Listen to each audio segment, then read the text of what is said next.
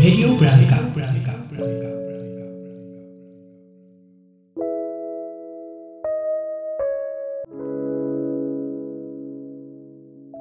こんばんは。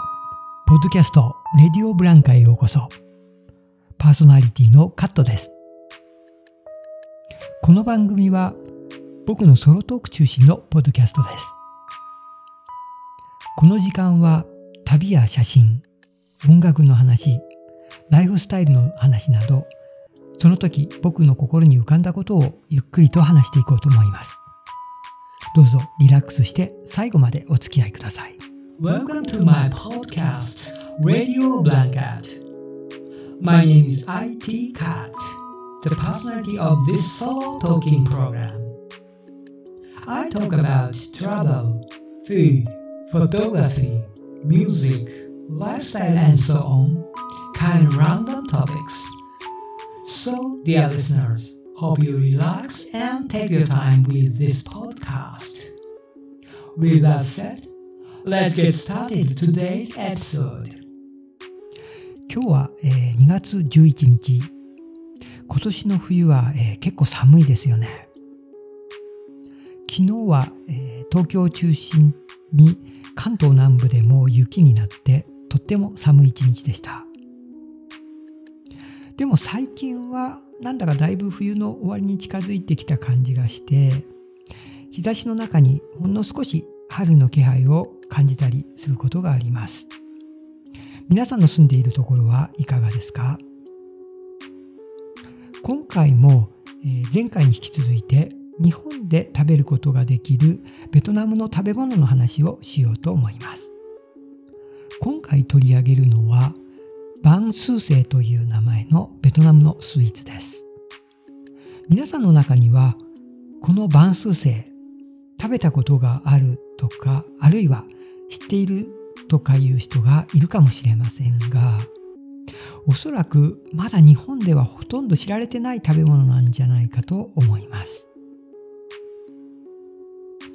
このお菓子を買った場所なんですが、僕の住んでいる町の近くにベトナム人がとても多い場所があるんですね。具体的に言うと、千葉県の北西部松戸市にある新松戸という場所です。ここは以前から日本語学校や専門学校があって、そこに通う外国人が多い場所だったんですね。ここ2年ほどはもちろんコロナウイルスの影響があって多少は減りましたが、それでもベトナム人やネパール人を中心に外国人が非常に多い町です。この新松戸駅周辺にはベトナム関係の飲食店や食材店が何軒もあって、これらのお店では珍しい日本人があまり知らないようなベトナムのローカルな食べ物がよく売られています。ただベトナム人が多い町は、良い面ばかりではなく、ダークな面もあります。例えば、確か去年の11月だったと思いますが、この町のベトナムレストランの中の一軒で、違法の賭博ですね。いわゆるベトナムのソックディアという、長半賭博が夜な夜な開かれていて、日本の警察によるガサ入れがありました。この時には29人のベトナム人が逮捕されて、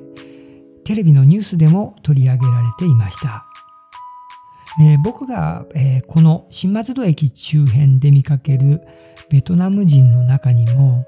ちょっとチンピラみたいな格好をした若者が多くて、また飲食店でも昼間からビールを飲んでいるようなグループも、珍しく なかったんですよね。だから、なんというか他の国から来た技能実習生とか留学生とは違う、何かちょっとすさんだ雰囲気も感じていました。だからこの賭博のニュースを見たときは、ああやっぱりなっていう印象を持ちましたね。まあ、こういう場所なんですが、一方でベトナム人のリアルな生活感が感じられるような面白い街でもあります。このエリアにあるリトルベトナムという食材店でバンスーセという名前のスイーツを見かけました。この、お菓子はですね、だいたい直径が 2,3 センチくらいのボール状の形をしています。そして色はですね、半透明で、カラフルな色がついているんですけれど、柔らかい餅状のお菓子です。このバンスーセは一つずつ透明な、サランラップのようなラップに包まれていて、それが、6個プラスチックの容器に入れられて650円で販売されていました。この半透明なバンスーセ、とてもカラフルな色がつけられていて、緑、赤、黄色、白の4色のものが入っていました。これはベトナムで製造されたものではなくて、この食材店の隣にあるベトナムレストラン、同系列のベトナムレストランで作られたものだそうです。こういった知らない食べ物っていうのは僕はつい買って試してみたくなるんですが、今回も購入して食べてみました。店員さんの話では1週間以内に食べてくださいとのことでした。家に持ち帰って早速食べてみたんですが、まず外側のラップを剥がして、それから食べます。表面にはごまのトッピングがついていて、この表面は幾分ベタつきがあって、グミのような柔らかい食感でした。この、半透明な皮の部分はお米の粉からできていて、この、粉を色付けして、水を入れて練ってから蒸したものだそうです。そして、お菓子の中心にはクリーム色のあんが入っています。このあんはベトナムで、とてもよく使われる緑豆、ムングビーンズですね。これを、ペースト状にしたものです。このあんには、ほのかな甘さがあって、少しだけ、多分ココナッツファインが入っているような食感でした。味はかなり甘さが控えめなので、癖がなく、食べやすいです。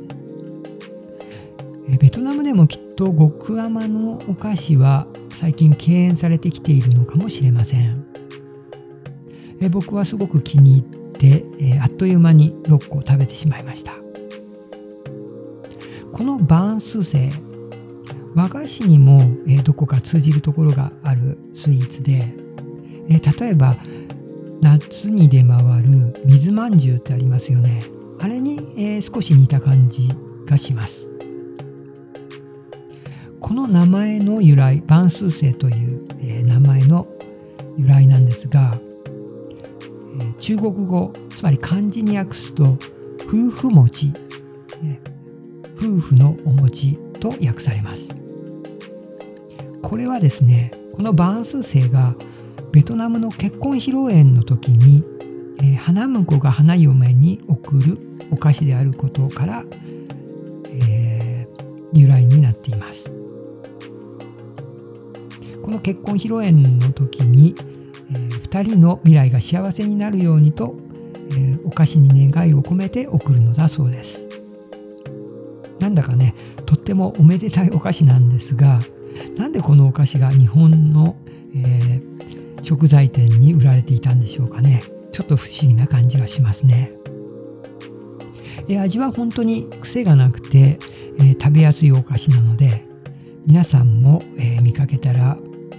ぜひ挑戦してみてください。それでは今回はこの辺で、最後まで聞いてくれてありがとうございます。また次のエピソードでお会いしましょう。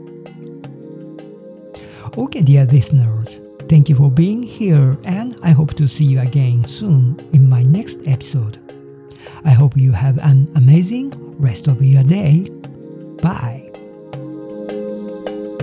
This is Radio Blanket.